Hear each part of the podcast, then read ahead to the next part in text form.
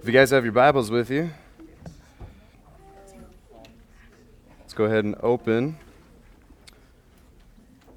to what we should have finished last week to Ephesians chapter 1, starting in verse 18. We did finish verse 18 last week, but we're going to go ahead and pick up there just for the sake of context. And we're going to continue through the rest of the chapter, continuing through our study of how to benefit from the power of God.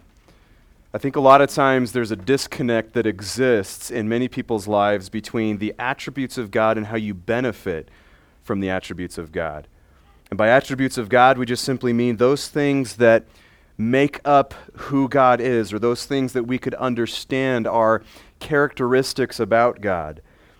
So you have people within this room, and some of you are men, some of you are women. Those are characteristics about you. That's something about who you are.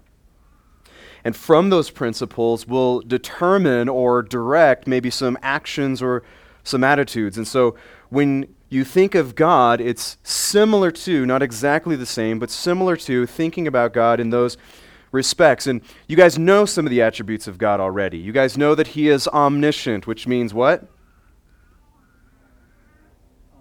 All knowing. All right. Good deal. Good deal.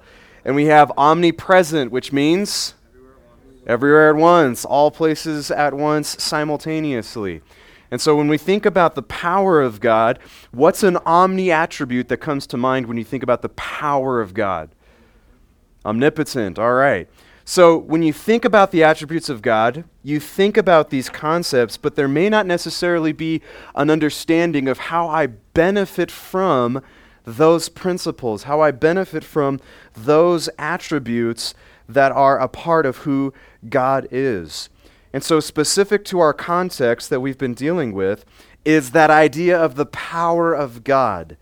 Now, we can begin to recognize the power of God in many different other ways. We could begin to look at Genesis and we could begin to see God creating existence from non existence taking things that did not exist at all, not at any point in time, and bringing them into existence by just simply speaking, by saying, Let there be light, and there is light. By speaking about all kinds of creatures coming forward. All those different things were coming out of nothing. And so we can see the power of God in creation. We can see God in His creation, His master working, His artistic ability, His wonderful power in the things that are created. It's very difficult to watch a sunset and to not see beauty within it, to not see wonderfulness within it, and to not then begin to think as a believer that your God created that or to look at rolling mountains, or to look at snow capped mountains, or to look at valleys and ravines, and to look at green valleys, which you may not do very much so within New Mexico, but you, you can see those at some point in your life. To look at the, the beauty of nature, to look at the wonderful things that exist, to look at the expanse of the universe, and to not feel a creaturely sense within the created order that we live in is to deny God. But to see these things and to think to yourself, there must be a powerful God that exists to create these things that exist. But there's one specific principle within our context, there's one specific focus and emphasis upon the power of God that is so much more than creation. And that's what we're going to look at. And that's how we can begin to connect some of the dots that, that we may have on how we can benefit from the power of God, from this attribute of God, how we can receive or derive some kind of a benefit from God in His omnipotence, in His power. And before we jump into that, let's go ahead and pray one more time. Father in heaven, we thank you so much for the revelation of your power. We thank you so much for the grace that you have given to us. We thank you so much for everything that it is that you have done, that you are doing within our lives, and that you will do. And some things that we don't see, and some purposes that have yet to be revealed of why we go through the things that we go through. But Father, we know that you are working. You are not idle. Your life is not a Sabbath. Your life is a consistent working within even the minutiae of your people's lives to work your greatest glory and our greatest good. We thank you so much for that. In Jesus' name, amen. So, Ephesians chapter 1, we're going to start again in verse 18. We're going to read through to verse 23, and we're going to see how it is exactly that we can derive a benefit from the power of God. So, verse 18 of Ephesians 1 I pray that the eyes of your heart may be enlightened, so that you will know what is the hope of his calling, what are the riches of the glory of his inheritance in the saints, and what is the surpassing greatness of his power toward us who believe. These are in accordance with the working of the strength of his might, which he brought about in Christ when he raised him from the dead and seated him at his right hand in the heavenly places. For above all rule, far above all rule and authority and power and dominion and every name that is named, not only in this age, but also in the one to come. And he put all things in subjection under his feet, and gave him as head over all things to the church, which is his body, the fullness of him who fills all in all. So you can remember last week we had introduced verse 18, and we began to recognize that difference that existed between the public life and the private life. And that the eyes of the heart here are not talking about the physical jelly balls within your skull, but they're talking about those things that you understand within the privacy of your life, within that internal private you, that the Apostle Paul is praying that you begin to understand in the very deep recesses of your life what the hope of your calling by God, of God's calling of you is, and what are the riches of the glory of his inheritance within the saints.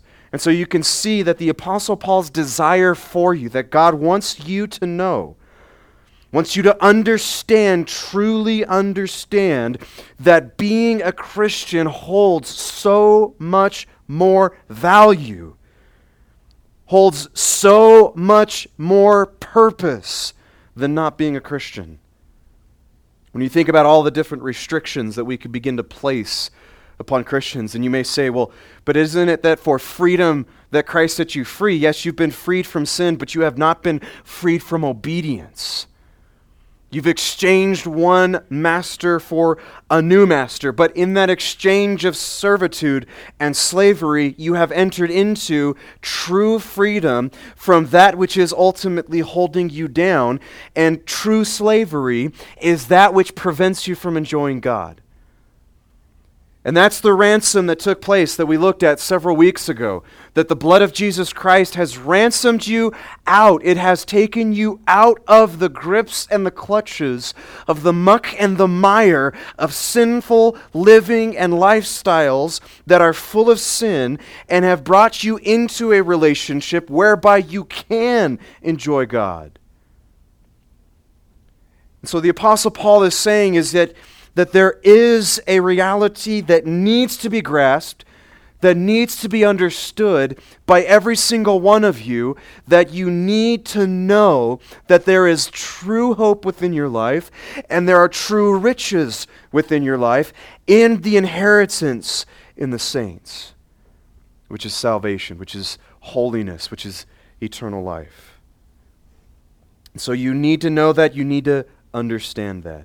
And that's a huge foundational principle to know that what you have in Christ is that much more valuable than what you would have had outside of that. Now, the specific focus that kind of recaps you. But to pick up in verse 19, there's that surpassing greatness, which I believe we actually looked at a little bit last week. There is a surpassing greatness, there is a degree of excellency that exists from God towards you in his power. And these are in, accordant, in accordance with the working of the strength of his might. His might is working, it is not idle, and it is specific in this context for you.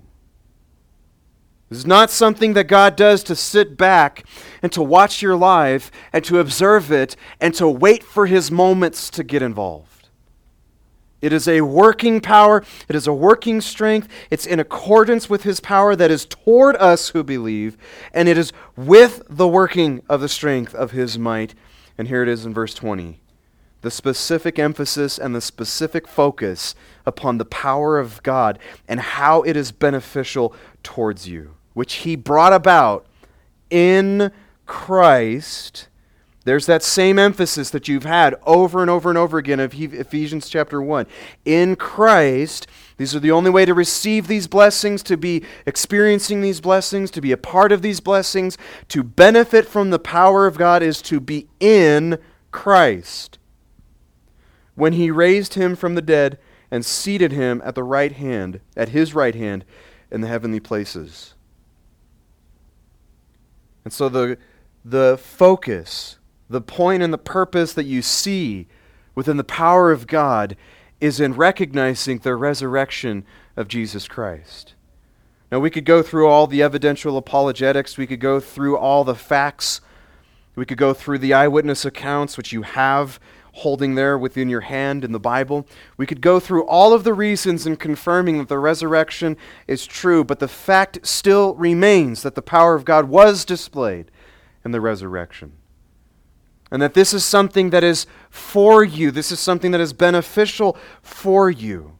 And there's several ways and several reasons why it is beneficial for you. The power displayed in the most important event in history is the gospel of Jesus Christ. And Paul focuses in upon the power that God worked within Christ to raise him from the dead. Now, the reason why there's a distinction between the power of God in the resurrection of Jesus and the power of God in creation is because Romans 1 tells us this is insufficient for salvation. This, this over here, this is creation. This is looking around. This is walking around. This is checking the waterfalls. This is checking the endless rows of trees. This is checking the highest peaks or the lowest depths or the expanse of the universe and seeing there must be a creator and recognizing that's not going to save you. And then over here, you have a magnificent event, especially when you have it impressed upon you in chapter 2 that we're going to start, that being dead in your trespasses and sins is such a horrific event.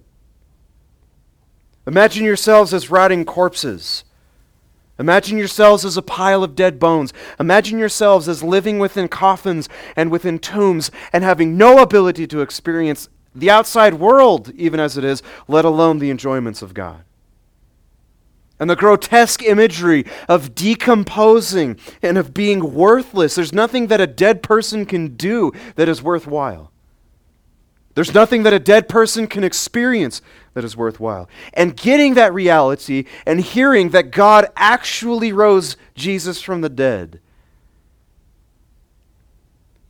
and that that same power that works in this capacity, whereby Jesus came back to life, is the power that is working towards you.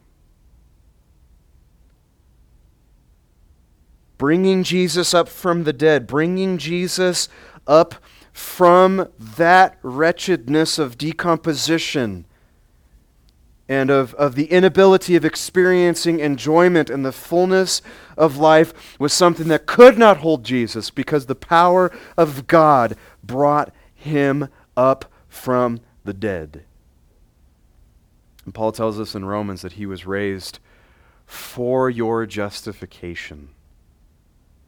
There's a specific benefit that is derived from the resurrection of Jesus Christ, that this power that is being worked in Christ to bring him up from the dead is the exact same power, not in any less of a, of a capacity. It is not diminished. It is not less of a power. It's not even more necessarily. It is the perfect power of God to be able to raise Jesus from the dead, placed upon you, working towards you and working for your benefit and for your good.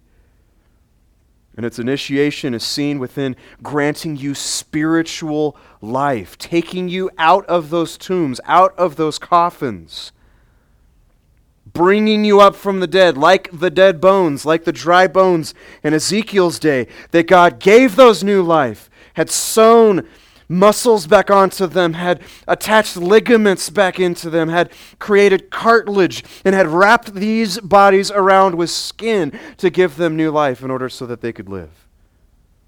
It's the same principle and is the same power that is placed upon you.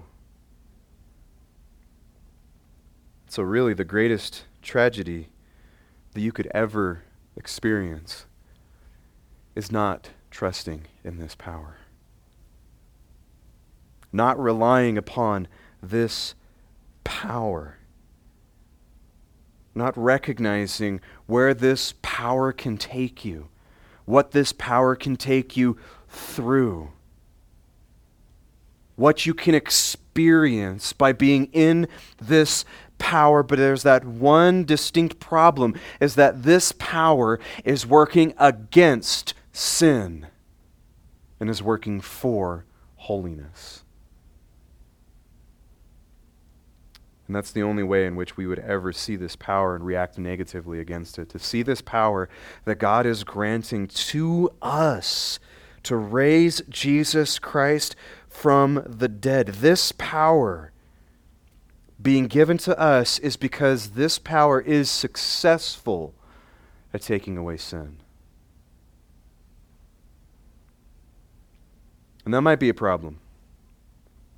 That might be a problem for some of us within this room if we're trying to hold on to that sin.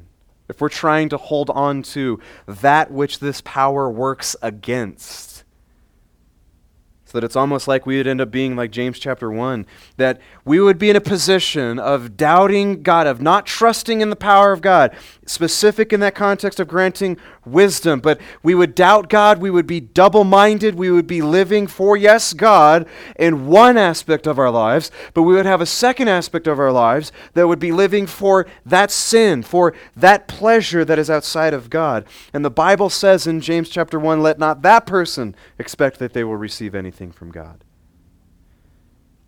And the reason is is because they're working against the power of God. If the word of God were I'm sorry, the power of God were the strongest river flowing at the most intense pace and with the greatest degree of power and pressure behind it, to resist this water would be futile. But to flow with this water would be enjoyable. Because if you can imagine where that river takes you,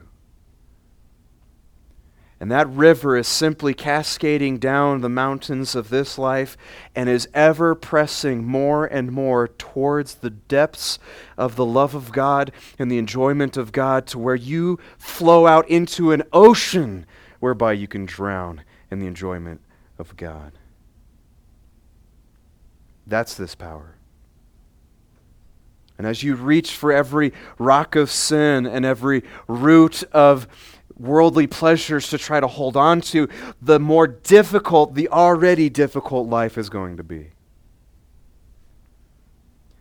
And that's why, if you'll notice, that the Apostle Paul doesn't just simply tell us of the impact and the reality of the power of God given to us. If God can raise Jesus from the dead, imagine what he can do for your life. He doesn't just simply stop there at that and allow us to run with liberty and freedom and what that ultimately means so that we can say, Well, I'm going to step out and live my life and trust that the power of God is going to serve me. That would be a mistake. Notice verse 21. After the resurrection of Jesus, Jesus is then placed at the right hand of the majesty on high, at the right hand of the Father in the heavenly places. Verse 21 far above, far exceeding any other rule and authority and power and dominion far above every name that is named, and that's your name as well, not only in this age, but also in the one to come, and has put all things in subjection under his feet, and gave him his head over all things to the church, which is his body, the fullness of him who fills all in all. So the Apostle Paul supplements this discussion about how you benefit from the power of God. It is your salvation, and it is that which takes you deeper into fellowship and communion with God to be able to enjoy Him more. It is this wonderful, fantastic, and amazing privilege. Paul's going to say it later on in Ephesians that he is able to do far exceeding to what you ever imagined. He then follows it up with recognizing the power of God put Christ on the throne. The power of God put Christ as your head. The power of God put Christ as your ruler. The power of God put Christ as your specific sovereign Lord. The power of God put Christ as the head of your life, of which you are to be subject to, in military terminology, to put yourself under a commanding officer. You are in subjection to Christ. The Christian that attempts to live outside of the lordship of Christ is either not a Christian or is not going to succeed. The greatest place that you could end up being in your life, the most successful place, and I use that primarily spiritually, but the most successful place, the most enjoyable place, the greatest place that you can be in your life is a bowed knee to the sovereignty of Jesus. There is no other place to be. Everything outside of that is either rebellion or lostness the best place, the most, indeed, the most rewarding place. It's not just simply a negative understanding of a tyrant king who's placed upon the throne, but it is the positive and loving understanding of the greatest king that could ever exist being on the throne and you bowing your knee to this king and owing allegiance to this king and being submissive to this king and being obedient to the decrees and the demands of this king because everything that he decrees, every demand that he puts into place is for your greatest good. And he rules with absolute justice, total justice. And he rules with absolute mercy, total and complete and accomplished mercy, with grace with forgiveness, with healing spiritually within his own body for your life specifically. To bow the knee and to bend the knee to this Christ, to this Lord, is to then open up the doorway of that much more of a valuable and greater life. Understanding Christ's authority is so crucial. Notice verse 23 of how Paul capstones what he is talking about, how he places the wonderful ribbon of the point and the purpose of all of this at the end of the chapter that in placing Jesus as your head, in placing you in subjection to Christ, and in placing Jesus as the sovereign, absolute Lord who has every freedom within his own free will to direct and determine your life for his greatest glory and your greatest good, it says that once he is installed, as he has already been, as the head of the church, that the fullness of him who fills all in all you feel like you're missing something? Feel like you're missing out on something? As you feel like you're going through this life and you're experiencing what you're experiencing and you're seeing maybe others experiencing what they're experiencing. I was even talking with somebody on Wednesday night and it was about false teachers and talking about how somebody like Joel Osteen could be so successful that if you were to say, Joel, the Lord is not blessing your ministry, he would just have to open up his arms to the thousands that congregate before him and say, Is he not? Why would God bless somebody like that? And yet, the reality of the resources of this church being limited and of the true gospel being preached here, why is it that there's not as much, if not more, of that blessing? And of course, we would be amiss to recognize that this is a blessed church. But is it something similar to that that you're experiencing within your life? That if you see somebody else and you see all of the success and all the wonder that is taking place within their life, everything seems to be going great for them. Why not me?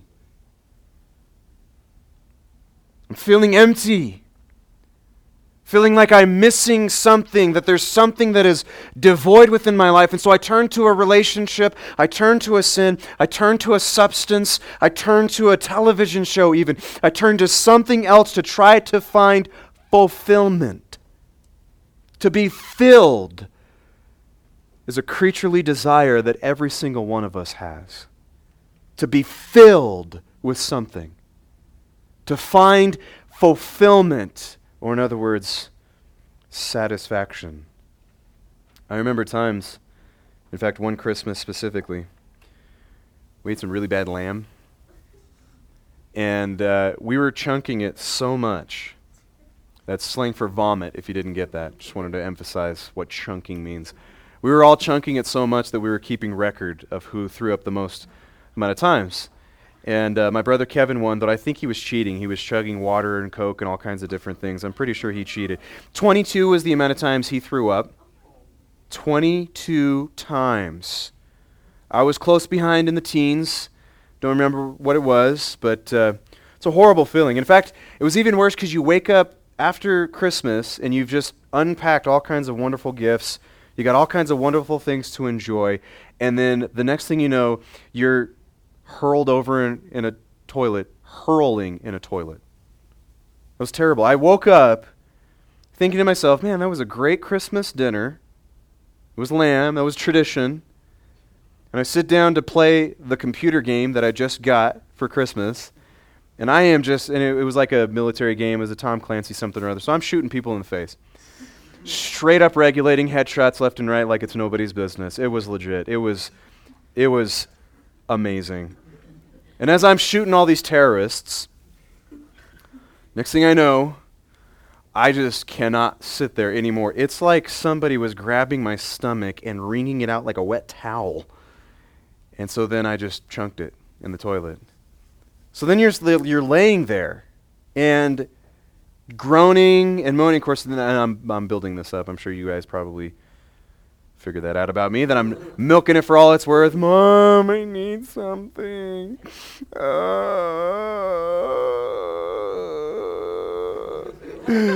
mom!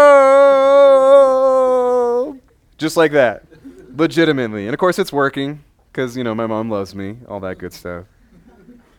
But there's a point that, and it's probably after 10 times of throwing up, there's a point where you begin to become dehydrated.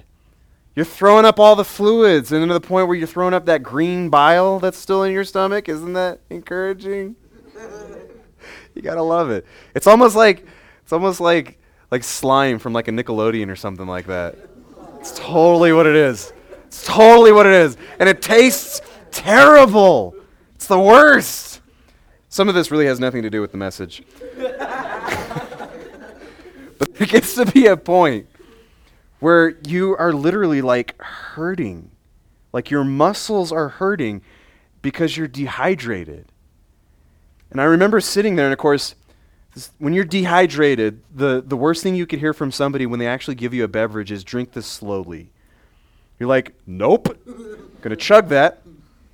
But so yeah, you know, you don't want to drink it too quick because you might just throw up that fluids, and then you're defeating the purpose of getting fluids back in. So there's this little tiny straw in this cup of ginger ale or you know whatever it was that I was drinking, and it's like you take that one sip and you're like, I want more, but you can't. So you have to sit there, and I'm like clawing at the glass, and like nursing the straw, and just like really wanting more fluids. And then I remember like the next day of being able to actually drink more fluids in and you just you're slamming the cokes, you're slamming the water. Of course, cokes is terrible for you. You're slamming the water, and you're just like, this is so great. There's fluid, and you you can like feel it then like coursing through your veins, like hydration getting back to your muscles, and everything's so much better. Man, that is such the picture of a life that needs Jesus. Unless you eat my flesh and drink my blood, unless you take in Christ by believing him and coming to him, you don't understand how much it hurts and how difficult it is to be without him. If he is water and you are a dehydrated soul, drinking him is the most satisfying thing you could possibly do. Taking in more Jesus will always be the most satisfying thing that you could do. That's why Jesus in John 4, when he's at the woman at the well, and he's like, If you knew who I was, you'd be asking me for something to drink. And talked about the permanency that taking in Christ is like having the, your own well within your soul that springs up, and you have ever constant go to sources of satisfaction. He fills all in all. The purpose of this life is so that you would experience not just some of Christ, not just samplings of Christ, not just appetizers of Christ, but that you would experience all of the life of Christ in all of your life. Imagine how it would be if I'm just hydrated in my left hand while I'm sitting there throwing up my guts. Sometimes even literally. I had to push it back down. I'm kidding. I'm kidding. I'm kidding. But it's only in my hand that I feel. You guys have like horrible images in your mind right now, don't you? like feeling hydration only in my hand and the rest of my body is still dying off. What a grotesque image that that is to only have blood supplied to some portions of your life and the rest of your life is dying off. You need to have all of your life being centered upon Jesus Christ. When you feel those moments of emptiness, those moments of maybe jealousy of somebody else, Those are moments to stop and begin to recognize God's power is for you to experience enjoyment in every single area of your life as long as Jesus is Lord of every single area of your life. Let's pray. Oh, Father, we thank you so much for the power that you have given to us in Jesus Christ. Let us be stewards of that which we receive from you. Father, let us be diligent to apply our knowledge to every area of our life, that we would apply moral excellence to every area of our life, that through the faith that you have given to us, that we would be diligent to increase and perseverance and self control. And that we would not become short sighted, only seeing the pleasures that are right in front of us and not seeing the ultimate purpose and pleasure of being within your Son, Jesus, who is our head. Grant us grace to bow the knee to Jesus. We pray this in his name. Amen.